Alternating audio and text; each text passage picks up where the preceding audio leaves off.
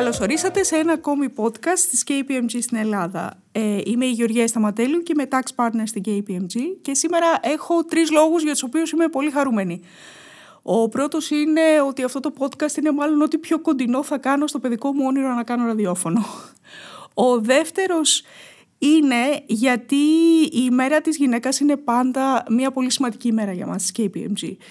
Ε, είναι μέσα στο DNA μας ο σεβασμός προς τους άλλους ε, και μέσα στον πυρήνα των αξιών μας. Γι' αυτό πάντα με αφορμή τη μέρα της γυναίκας ε, έχουμε τη δυνατότητα να κάνουμε πολύ ενδιαφέρουσες ε, συζητήσεις με πολύ ενδιαφέροντες ανθρώπους και επίσης είναι μια ευκαιρία να μιλήσω κάτι άλλο, για κάτι άλλο εκτός από τους φόρους. Ο τρίτος ε, και πολύ σημαντικός είναι ότι είμαι εδώ σήμερα με μια κυρία ε, την οποία παρότι γνώρισα σχετικά πρόσφατα ε, την αισθάνομαι πάρα πολύ κοντά μου ε, την ε, Σοφία Κωνσταντοπούλου. Καλημέρα Σοφία. Καλημέρα Γεωργία. Ε, η Σοφία είναι ένας άνθρωπος ο οποίος έχει περάσει από πολλούς και σημαντικούς οργανισμούς ε, μέσα στην καριέρα της όπως η UNESCO, το Ευρωπαϊκό Κοινοβούλιο αλλά και πολύ μεγάλες εταιρείες στον ιδιωτικό τομέα σε διάφορους κλάδους με τελευταίο το shipping στο οποίο διαπρέπει και για τα τελευταία τέσσερα χρόνια, τέσσερα συνεχή χρόνια ε, διακρίνεται ως ένας από τους πιο 100, ως ένας από τους 100 πιο influential professionals στο shipping industry. ε, με την ε, τωρινή της θέση να είναι Global Head of Marketing and Events στο International Banking Industry Association. Σήμερα όμως θα μιλήσουμε, Σοφία, για το αγαπημένο σου παιδί. Η Σοφία είναι η πρόεδρος και η ιδρύτρια από τα Greek International Women Awards ε, και ξεκινάμε αμέσως να συζητάμε για το θέμα μας ρωτώντας γιατί GWAT, γιατί χρειάζεται να ξεχωρίσουν οι Ελληνίδες και ποια ανάγκη κάνει τόσο σημαντική την πρωτοβουλία αυτή. Γεωργία, χαίρομαι πάρα πολύ που τα λέμε μέσω της πλατφόρμας σας και σας ευχαριστώ και εκ μέρους της ομάδας των Greek International Women Awards για τη φιλοξενία σας. Ε, αυτό σημαίνει ότι είστε κι εσείς αρρωγός όχι μόνο του θεσμού των Γίγουα, αλλά πιστεύετε πραγματικά στην ενδυνάμωση της γυναίκας. Ε, Ζώντα στο εξωτερικό λοιπόν τα τελευταία 25 χρόνια, ε, έβγαλα το συμπέρασμα ότι οι Έλληνες δεν είναι μόνο μία μεγάλη κοινότητα διασποράς, αλλά ε, θα έλεγα οικονομική και πολύ πολύ δυνατή κοινωνική φορείς που πάντα διαπρέπουν. Αλλά πέρα από τις επιδόσεις των Ελλήνων παγκοσμίως, διαπίστωσα και κάτι πολύ σημαντικό. Ότι καθημερινά οι γυναίκες έχουν λιγότερες ευκαιρίες να αναδειχθούν και να εξελιχθούν, πόσο μάλλον έξω από τη χώρα τους που πραγματικά είναι σχήμα οξύμορο θα έλεγα γιατί συνέχεια ανακαλύπτουμε όλο και περισσότερες Ελληνίδες με πολύ σημαντικό έργο διεθνές και local και διεθνές που βλέπουμε ότι ούτε έχουν εκτιμηθεί αλλά ούτε έχουν προβληθεί όσο θα έπρεπε τουλάχιστον. Θα ήθελα να σας πάω λίγο πίσω, το, 2000, το 2014, όταν δούλευα στο Ευρωπαϊκό Κοινοβούλιο για την αντιπρόεδρο του Ευρωπαϊκού Κοινοβουλίου, κυρία Ρόδη Κράτσα, που ήταν και η πρόεδρος των Ευρωπαϊκών Γυναικείων Βραβείων.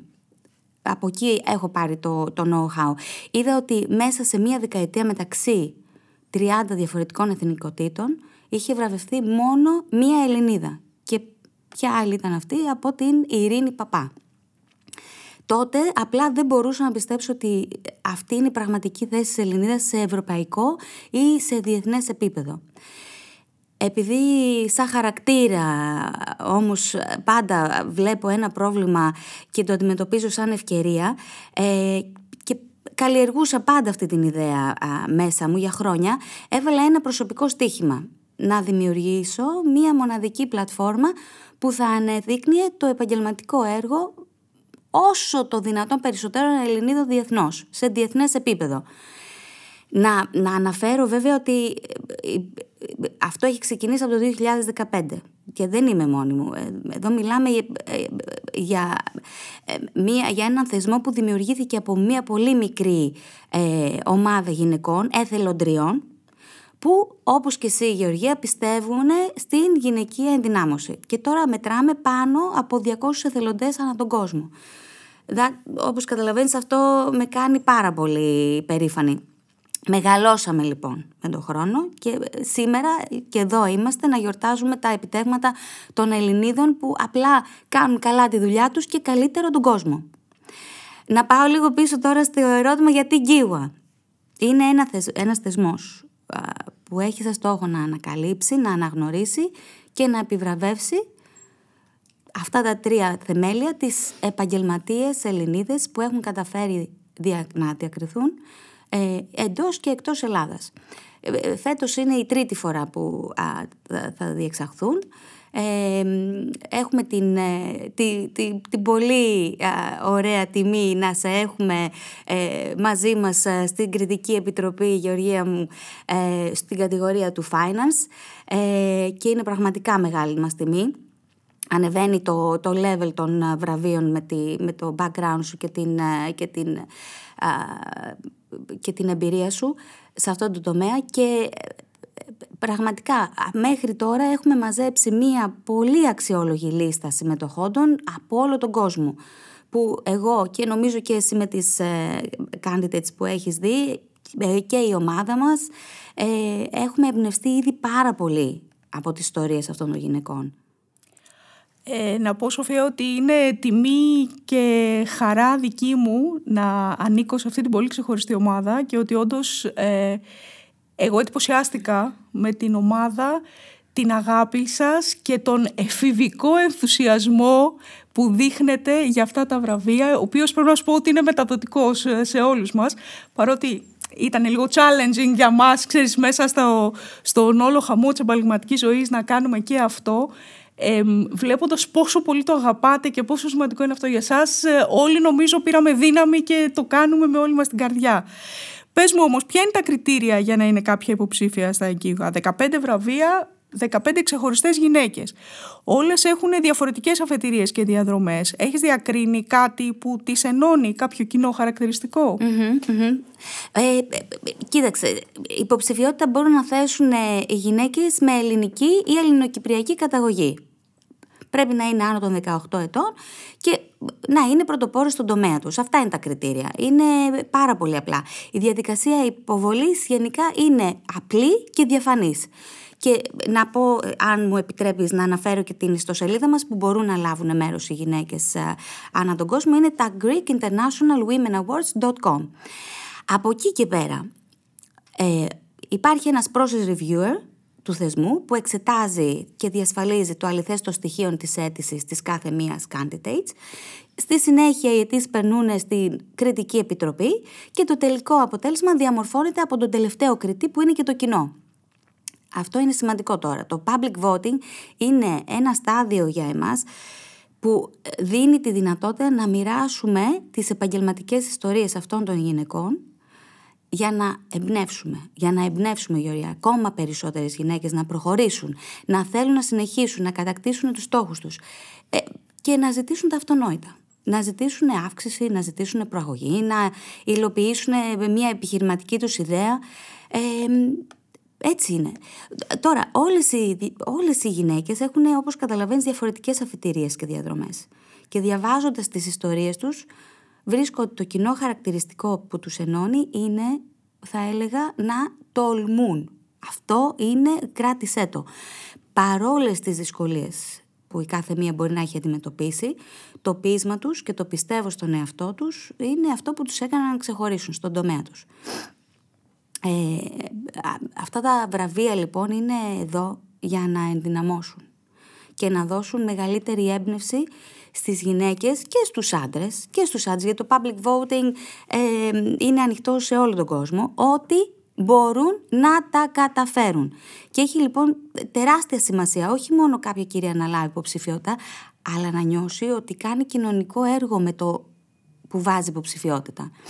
Ε, οι ερωτήσεις τώρα που πρέπει να απαντήσουν και να μοιραστούν με τον κόσμο είναι τι έχουν καταφέρει στο τομέα τους, μία ερώτηση, τι αντίκτυπο έχουν οι δράσεις τους, η δεύτερη ερώτηση, τι δυσκολίες έχουν αντιμετωπίσει ως γυναίκες και πώς έχουν βοηθήσει άλλες γυναίκες.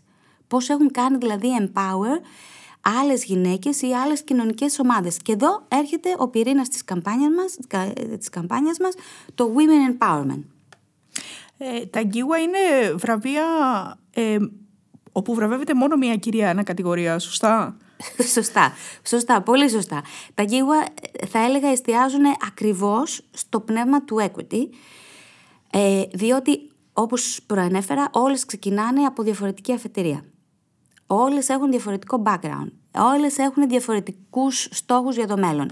Άρα τα GIWA, τα Greek International Women Awards, δεν είναι απλά ένας διαγωνισμός. Είναι για μας η ηθική ανάγκη και υποχρέωση του να αναγνωρίσουμε τους σκόπους και την πορεία των Ελληνίδων για να εμπνεύσουμε ακόμα περισσότερες γυναίκες να τα καταφέρουν. Ε, θα έλεγα ότι στα μάτια μας όλες οι υποψήφιες είναι νικήτριες, Γεωργία. Πολύ σημαντικό αυτό για να εμπνεύσουμε και γυναίκες που πιθανόν φοβούνται να μπουν στη διαδικασία του public voting. Ε, ε, Σοφία, να σε ρωτήσω, να πάω σε κάτι άλλο. Ε, είπαμε προηγουμένως ότι έχεις περάσει από πάρα πολλές θέσεις σε μεγάλους οργανισμούς, τόσο στον ε, δημόσιο τομέα όσο και στον ιδιωτικό. Από την ε, πολύ μεγάλη εμπειρία που έχεις αποκτήσει στον επαγγελματικό σου τομέα, τι θέση πιστεύεις ότι κατέχει η Ελληνίδα συγκριτικά με τις υπόλοιπες Ευρωπαίες; Και τι κοινά χαρακτηριστικά βρίσκεις ότι έχουμε όσον αφορά τις δυσκολίες που αντιμετωπίζουμε; Mm-hmm, Όντως είχα ε, την ευκαιρία να συνεργαστώ με άξιες επαγγελματίες ε, και από την Ευρώπη και από άλλες χώρες. Ε, οι Ευρωπαίες ομολογουμένως λαμβάνουν μεγαλύτερη στήριξη από το κράτος από ότι οι Ελληνίδες. αυτό είναι γεγονός. επιγραμματικά θα έλεγα ότι αυτά που μας διαφοροποιούν από τις υπόλοιπες Ευρωπαίες είναι οι δυνατότητες, θα έλεγα, που δίνονται όσον αφορά την εκπαίδευση, τις επαγγελματικές ευκαιρίες ή τις ε, υψηλότερες αμοιβές. Καλός ή κακός ε, είναι και αυτά που τους κάνουν να είναι πιο ανεξάρτητες και πιο ελεύθερες στις επαγγελματικές τους επιλογές. Τι εννοώ; Μπορούν, για παράδειγμα, και το έχω δει με τα μάτια μου, να θέλουν να αλλάξουν τη ε, πορεία στη ζωή τους σε μεγαλύτερες ηλικίες ή να σπουδάσουν κάτι τελείως διαφορετικό. Όταν ήμουν στο πανεπιστήμιο στα 18 είχα συμφοιτήτριε που ήταν άνω των 40 ε, και να αλλάξουν ε, ε, σπουδές σε μια, τέτοιο, σε μια τέτοια κρίσιμη ηλικία ή ακόμα και να αποτύχουν και να ξεκινήσουν ξανά. Με μία λέξη αυτό που είπα και πριν, έχουν μάθει να τολμούν. Τώρα, όσον αφορά την Ελληνίδα, ε, θεωρώ ότι ακόμα κουβαλάει αυτά τα πατριαρχικά ταμπού του παρελθόντος, Γεωργία. Ε, πόσες φορές βλέπουμε ότι τα πρέπει, τα οικογενειακά, είναι περισσότερο από τα θέλω της κάθε γυναίκας. Μάλιστα όταν βρίσκεται σε ένα στάδιο επαγγελματικής εξέλιξης, μπορεί ακόμα και να ενεχοποιηθεί. Το λέω αυτό γιατί ε, θεωρεί ή το περιβάλλον της ή ακόμα και η ίδια ε, γυναίκα κάποιες στιγμές να πιστεύει ότι βάζει σε κίνδυνο την ισορροπία της, της οικογένειας. Δυστυχώς θεωρώ ότι για εμάς, τις γυναίκες, ακόμα υπάρχει αυτό το στίγμα ότι η επιτυχία βαραίνει περισσότερο ε, από ότι η αποτυχία. Δηλαδή η αποτυχία θα κοστίσει στην οικογένειά της αφού θα χρειαστεί να δώσει περισσότερο χρόνο, ε, θα, θα, θα χρειαστεί να λείψει από το, από το σπίτι της, θα, δώσει, θα πρέπει να δώσει περισσότερο χρόνο στον εαυτό της και στην καριέρα της. Ενώ από την άλλη η αποτυχία στο όνομα μιας δίθεν διατάραξης ε, της οικογενειακής ισορροπίας περνάει ανώδυνα. Τουλάχιστον για τους άλλους, όχι για τη γυναίκα, για τους άλλους. Ε, τα, θέλω να σου πω ότι τα γκίγουα είναι ένας έμεσος τρόπος να εμπνεύσουμε και να πείσουμε τις Ελληνίδες ότι δεν είναι μόνες. Δεν είναι μόνες τουλάχιστον στην προσπάθειά τους να στοχεύσουν ψηλά. Πρέπει να στοχεύουν ψηλά οι γυναίκες. Ε, οι δυσκολίες που τουλάχιστον υποψήφιες ε, των Γίγουα ε, που έχουν μοιραστεί μαζί μας είναι σχεδόν όλες ίδιες. Η οικογένεια, ο σεξισμός, καμία κοινωνική ε, ή οικονομική στήριξη. Άρα Πού οδηγούν όλα αυτά, οδηγούν στην προσωπική ανασφάλεια. Ε, τώρα, οι, Ελληνίδες έχουν ακόμα δρόμο, Γεωργία. Έχουν ακόμα δρόμο για την, ε, θεωρώ, απόλυτη απελευθέρωση και αυτοπεποίθηση. Αλλά είμαστε σε πολύ καλό δρόμο. Ε, όχι μόνο για να γίνουν σαν τις Ευρωπαίες βέβαια, θεωρώ ότι και έχουμε, έχουμε παραδείγματα ε, σε international επίπεδο. έχουμε κάνετε από όλο τον κόσμο. Θεωρώ ότι μπορούν να γίνουν καλύτερες επαγγελματίες σε διεθνές επίπεδο. Ε, έχουμε χειροπιαστά παραδείγματα ε, γυναικών επιστημόνων που διαπρέπουν και το έχουν αποδείξει και το γνωρίζουμε. εγώ προσωπικά είμαι πολύ περήφανη για τα τεράστια βήματα που οι Ελληνίδες έχουν κάνει είτε στην επιστήμη, α, ακριβώς και στην επιστήμη και είτε στον αθλητισμό ή στις τέχνες γιατί συνήθως προβάλλονται περισσότερο γυναίκες στον πολιτισμό ή στις τέχνες αλλά βλέπουμε να διαπρέπουν στην αυτιλία και τώρα, τα τελευταία, τις τελευταίες δεκαετίες, χαίρομαι και βλέπω γυναίκες που διαπρέπουν πάρα πολύ και στην επιχειρηματικότητα. Βλέπεις και εσύ, όπως και εγώ, όπως όλος, όπως όλος ο κόσμος, ότι πίσω από κάθε βιομηχανία διεθνώς υπάρχει τουλάχιστον και μία Ελληνίδα. Ε, με δεδομένο το φετινό, το φετινό μήνυμα Embrace Equity και την προσωπική σου εμπειρία, τι θα πρότεινες να κάνουμε ο καθένας από εμάς, πώς μπορούμε να συνδράμουμε με τον τρόπο μας για να κάνουμε το equity πράξη; Τι, τι ωραία ερώτηση. Ε, πρώτα, πρώτα, πρώτα απ' όλα θα ήθελα να, να, να δώσουμε να καταλάβει ο κόσμος, Γιώργια, ποια είναι η διαφορά του equality με το equity. Δεν, δεν συζητάμε πια για ίσες ευκαιρίες. Αυτό δεν είναι πια αρκετό ίσα ίσα που μερικές φορές το equality μπορεί να θεωρηθεί και exclusionary αντί για inclusive. Το σημαντικό είναι να καταλάβουμε ότι όλοι είμαστε ίσοι αλλά όχι ίδιοι. Και αυτό που μας οδηγεί να συνειδητοποιήσουμε ότι χρειαζόμαστε είναι οι ανάλογες ευκαιρίες, όχι οι ίδιες ευκαιρίες για την επιτυχία. Για να σας δώσω να καταλάβετε, το equality βασίζεται στο fairness και στο sameness ενώ το equity στο access και στο opportunity. Με μία αφετηρία ότι όλοι οι άνθρωποι ξεκινάνε διαφορετικά. Ε, να σας δώσω ένα παράδειγμα να το καταλάβουμε πιο, πολλά, πιο, πιο πολύ. Ε, ποια είναι η ουσιαστική διαφορά. Ε, δεν θεωρώ ότι πρέπει να δίνουμε για παράδειγμα τον ίδιο μισθό σε όλους τους υπαλλήλους σε μια εταιρεία γιατί δεν έχουν το ίδιο background ή δεν αποδίδουν το ίδιο.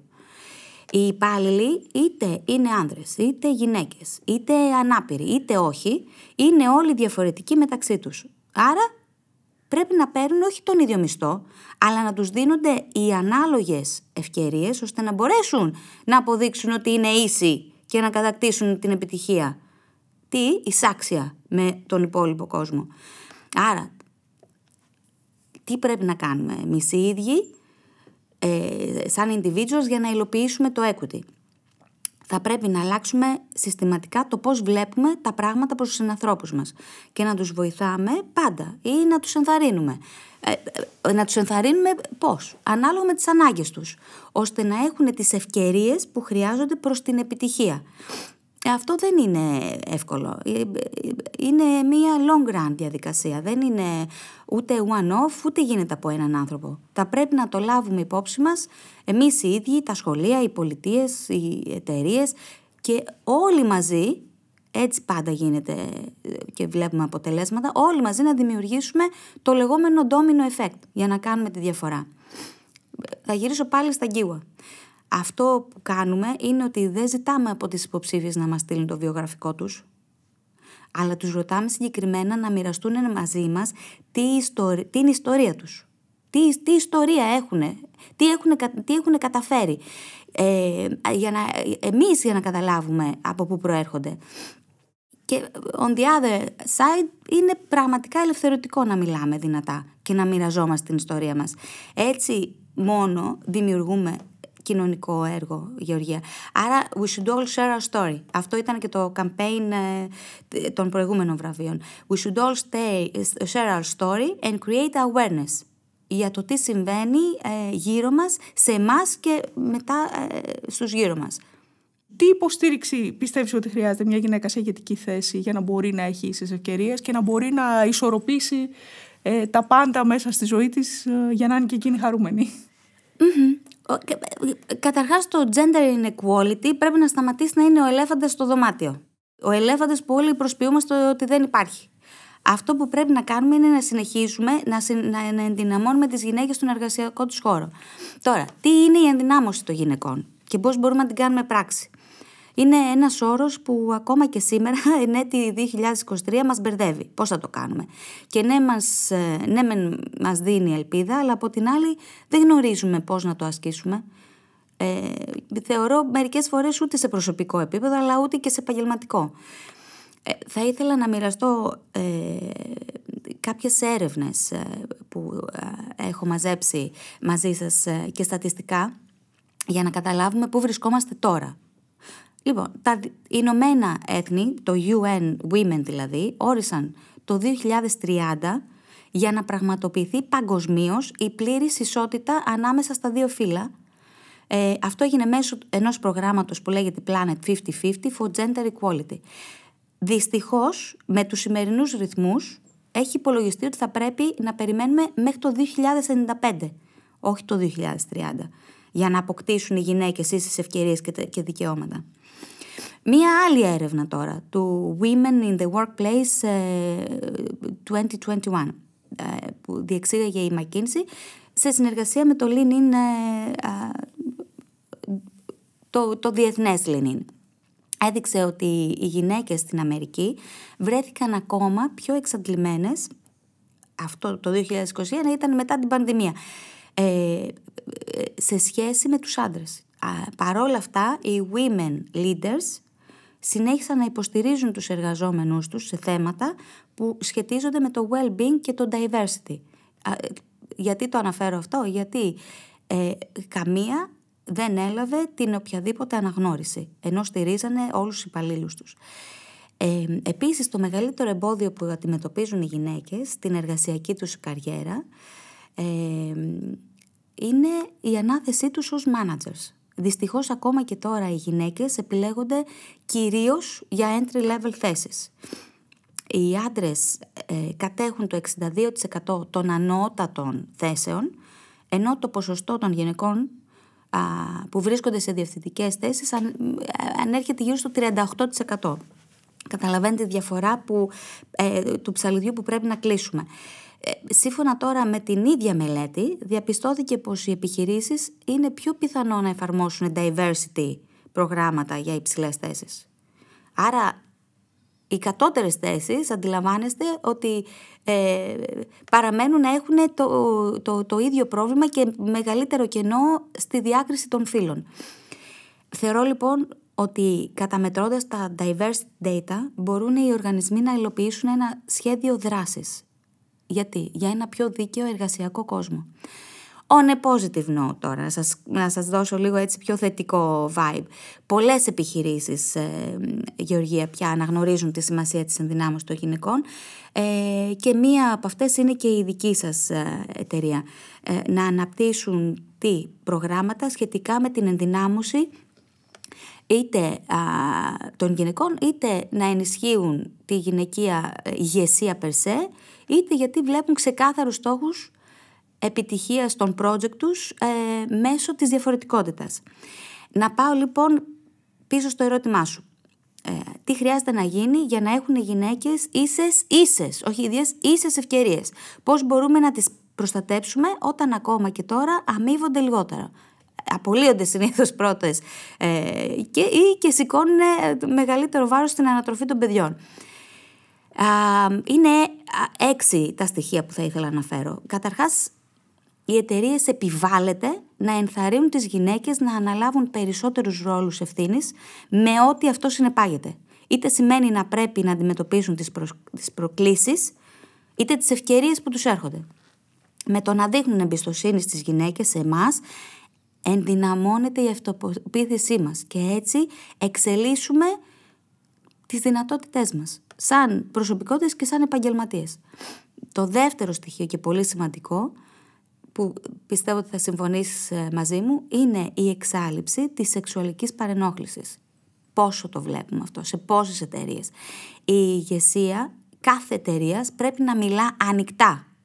Ανοιχτά σε όλους τους υπαλλήλους για την σεξουαλική παρενόχληση. Να παίρνει θέση και να καταδικάζει τέτοιου είδους συμπεριφορές. Το θέμα είναι να δημιουργηθεί ανάμεσα στους υπαλλήλους ασφάλεια.